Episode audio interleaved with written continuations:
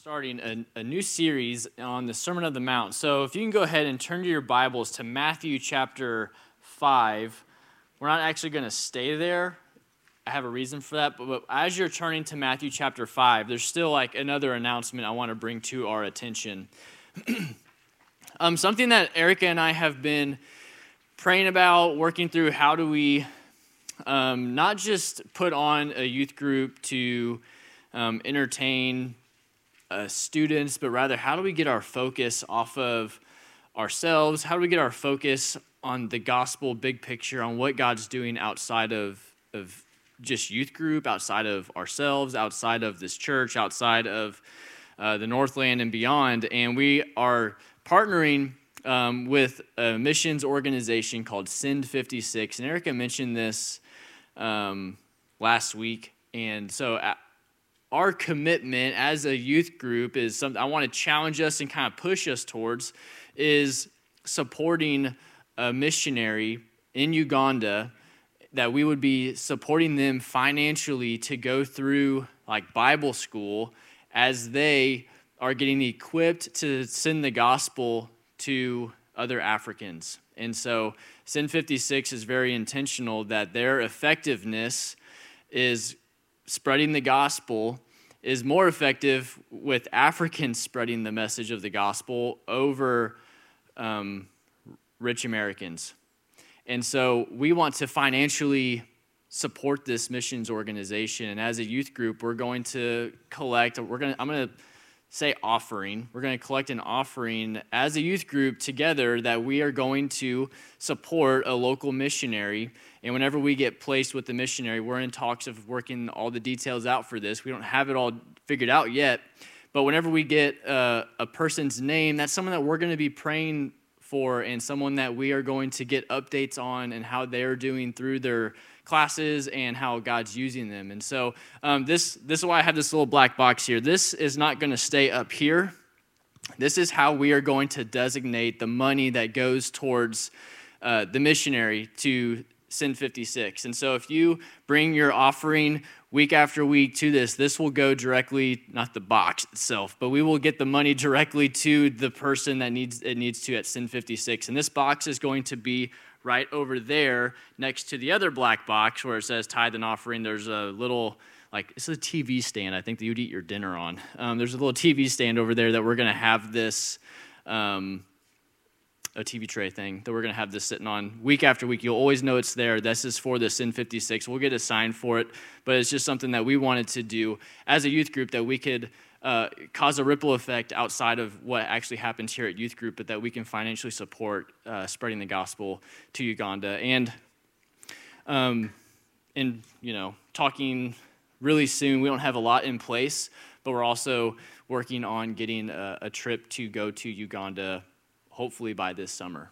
And so there's options for that in, in the future that we would be able to go and support this missions organization. So I want to pray over like this endeavor that we as a youth group would um, advance the gospel. And I know that like students, you may feel like well, this is not really a good idea because we don't have a lot of money. Like I understand all that, but I do think that God. Um, in his goodness and his graciousness can help meet a need that we commit to a certain amount of money um, every month to support a missionary and i think we can do that it's either I think is it four hundred dollars a month for to support someone, or is it two hundred? Thirty dollars. We'll get back to you. I thought I heard four hundred a month for. It could be somewhere between thirty and four hundred.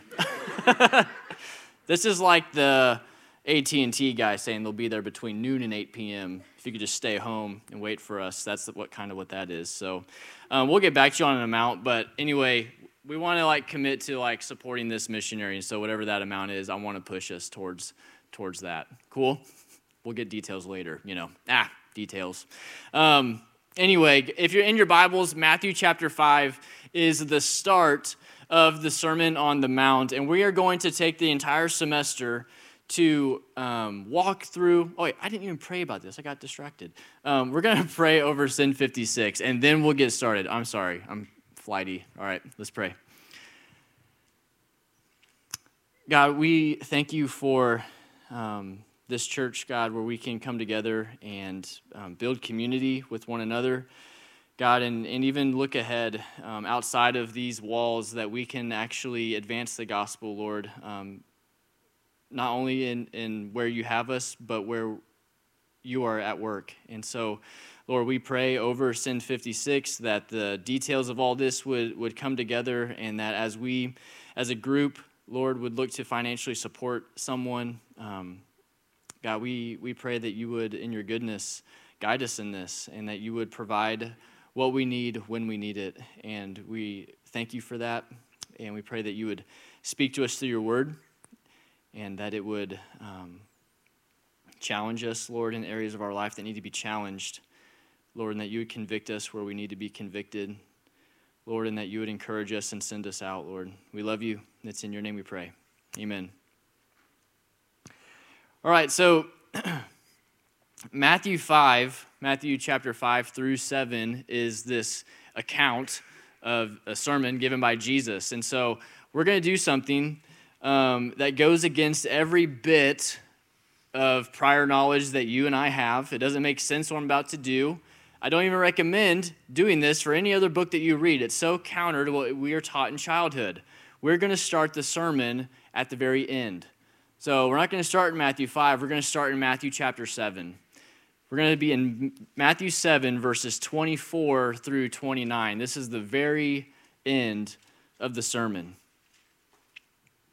It says this Therefore, this is Jesus talking. Everyone who hears these words of mine and acts on them will be like a wise man who built his house on the rock. The rain fell, the rivers rose, the winds blew and pounded that house. Yet it didn't collapse because its foundation was on the rock. But everyone who hears these words of mine and doesn't act on them will be like a foolish man who built his house on the sand. The rain fell, the rivers rose, the winds blew and pounded that house, and it collapsed. It collapsed with a great crash. When Jesus had finished saying these things, the crowds were astonished at his teaching because he was teaching them like one who had authority and not like their scribes. So, as a result of this passage, what we're going to walk away with, I'm going to give us the big idea tonight, this one central idea that I want us to focus around, is that when it comes to following Jesus, the foundation determines the difference. When it comes to following Jesus, the foundation determines the difference. So I'm going to pray towards that end, and we'll dive into um, what the Lord has for us. God, we um, ask that as we look into your word, God, first that you would um, please give us understanding of what we've read. God, continue to open up our hearts, soften our hearts, Lord, to your truth. And Lord, may we walk away differently as a result of time spent in your word, Lord. We love you. It's in your name we pray. Amen. When it comes to following Jesus, the foundation determines the difference. The Sermon on the Mount is the greatest sermon ever preached by the greatest preacher who ever lived. That's how an old dead theologian by the name of Augustine would say, anyways. This is an incredible sermon, and I'm personally excited to dive deep into uh, the course of these passages over the entire semester. But before we just go right into this passage at the very conclusion of the message, I want to kind of give us a little bit of framework for us to work with. I want to set the stage on a little bit of background. The reason why we even started with the end of the sermon is because it does give us a fundamental clue as to how to read the rest of the sermon. Basically, to summarize what we just read a few moments ago, Jesus ends the sermon by calling the hearers, and tonight that's you and I, to do what he has taught. I think that's something that we can easily lose sight of that Jesus is challenging us tonight through reading the end of the sermon, I don't want you just to read the sermon, but I want you to do as I've taught. And that changes things. Whenever we start to read God's word, it's, it's all well and good. I, I want you definitely to read God's word. But the difference is when we start taking God's word and we start putting it into action. It's a subtle shift in our spiritual walk with the Lord. And you know that whenever you can look back over the seasons of life that you've had, if you've been following Jesus for a number of years or a number of weeks, doesn't matter. If you've seen your walk with the Lord, whenever you start to take God's word and you start to apply it to your life, things change. It's a game changer whenever you start to apply God's word. And Jesus is challenging us through the Sermon on the Mount. He's saying, there's a difference here. And the difference is whenever you have a different foundation, when you start to apply what I've taught, it changes things. So, Jesus has this lingering question hanging out over each and every one of us as we've read the end of the sermon. And the question is Will you follow me? That's kind of the lingering question at the end of the sermon. Jesus finishes this sermon over a couple chapters. I don't know how long it actually was, but the lingering question out there is Will you follow me? The sermon is actually designed and given in a way to prompt a decision from us to follow him. Will we follow Jesus or will we choose not to follow Jesus? Referring back to the passage, we're going to kind of work through it. Verses 24 through 25, Jesus says, Therefore, everyone who hears these words of mine and acts on them will be like a wise man who built his house on the rock. The rain fell, the rivers rose, and the winds blew and pounded that house. Yet it didn't collapse because its foundation was on the rock. So Jesus concludes the sermon with a therefore. All right, and this is common Bible study method, which means that in light of all we've talked about up to this point, everyone who hears my words and acts on them will be like a wise man who built their house on the rock. In other words, if you take my words, Jesus talking, if you take my words and apply them to your heart, it will change how you live. It will change how you love. You'll be wise in your foundation. Moving on to the next verse, you will be wise because there will be a storm. And it's not like a physical storm, and we've seen these physical storms even in Scripture. Not even a storm of life, like a hardship or a trial, but a storm will come. And the storm that's actually being referred to here is, I wish it was something else, but the storm that's actually being referred to here is, is judgment. Judgment will come, and if you apply Jesus' words to your life, you will not collapse. Why? Because the foundation determines the difference. Verses 26 and 27, Jesus says, But everyone who hears these words of mine and doesn't act on them will be like a foolish man who built his house on the sand. The rain fell, the rivers rose, the winds blew and pounded that house, and it collapsed. It collapsed with a great crash.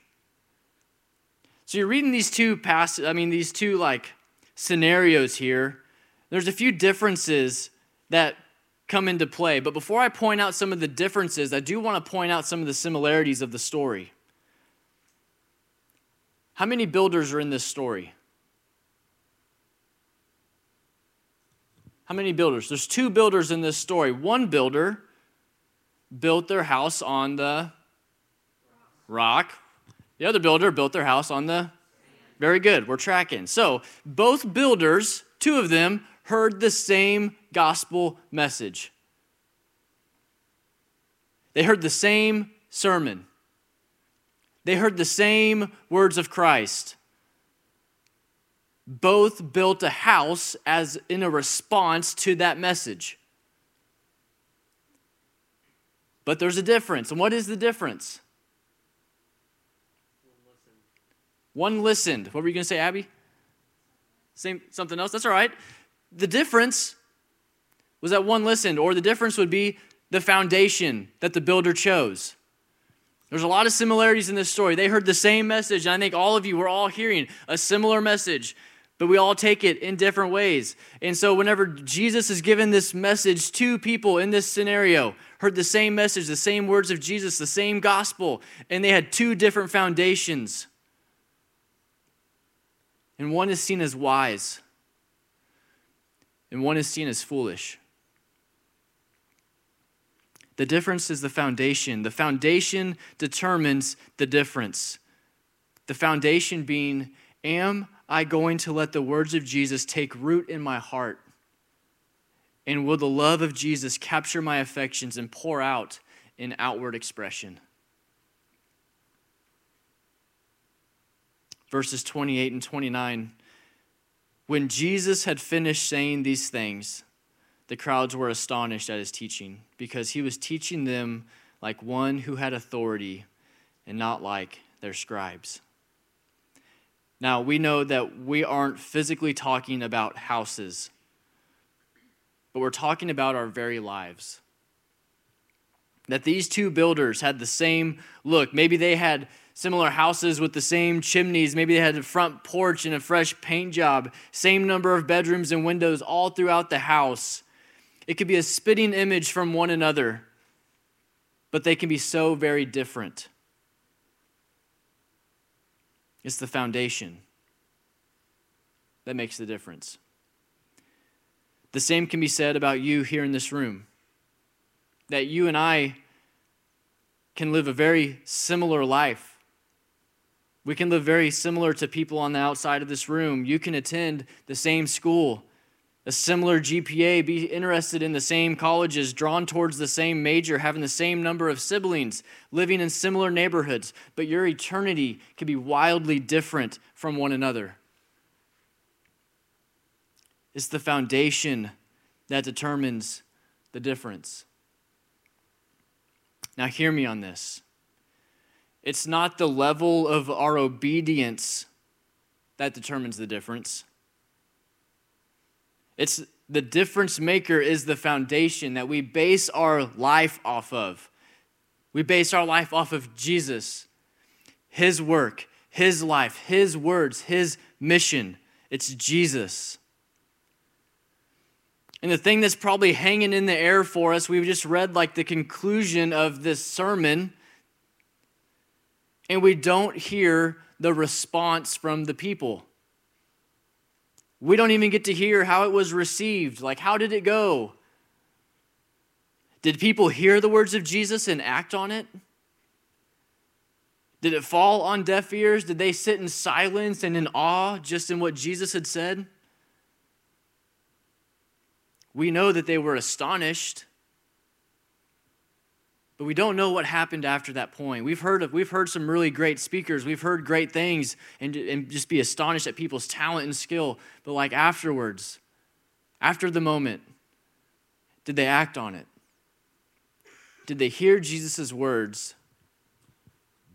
Did they act wise? Or did they act foolishly?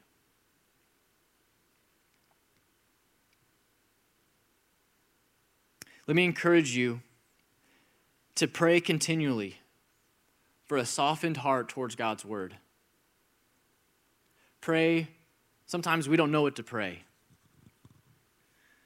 but pray towards a soft heart towards God's word. God, would you soften my heart? God, would you give me a thirst for your word? Help me to hunger and thirst for righteousness.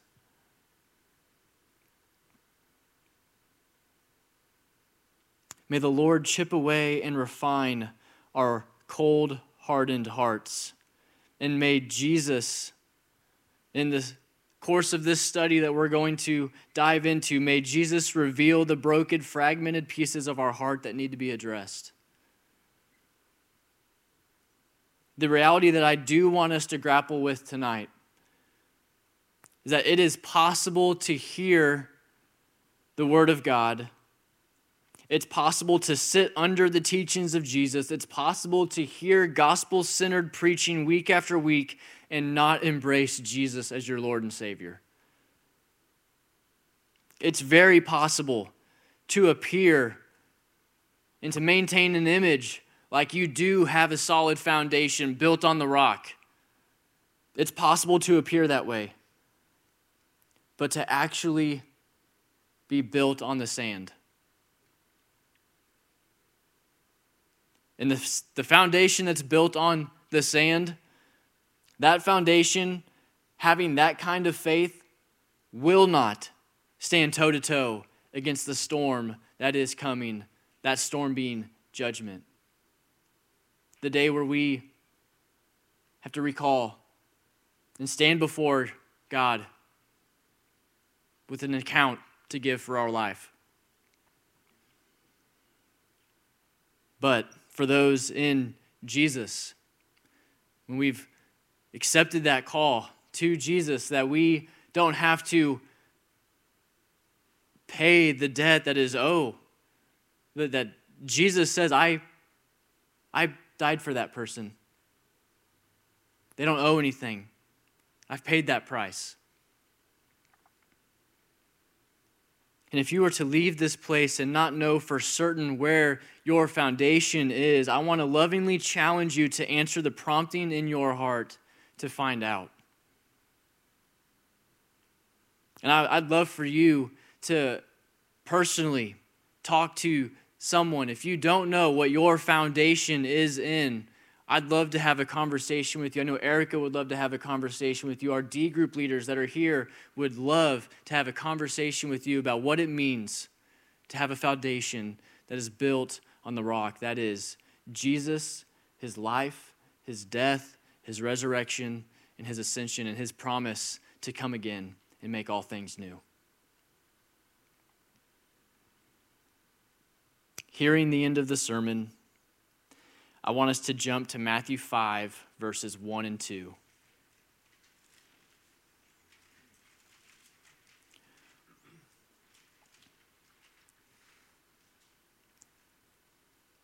This is the very start of the message. Jesus, when he saw the crowds, he went up on the mountain, and after he sat down, his disciples came to him.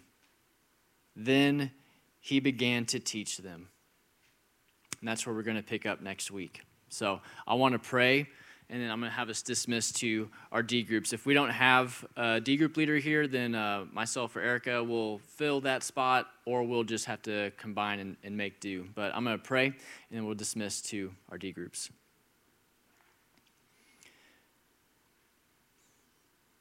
Jesus, we thank you for your word. We thank you that you um, in your goodness, Lord, can make a way for us to have a, a relationship with you. God, and I pray that as we dive into uh, this message series, that it wouldn't just be a calendar filler, but that it would be a challenge to us. Lord, that your word would capture our heart and that we would hear your message God, and that we wouldn't just hear it with our ears, but that we would show it with our lives. That we hear and that we understand, and that we want to live a life with gospel urgency.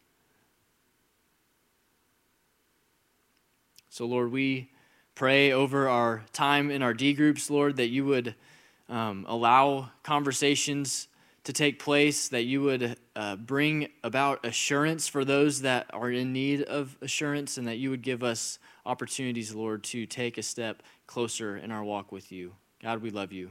It's in your name that we pray. Amen.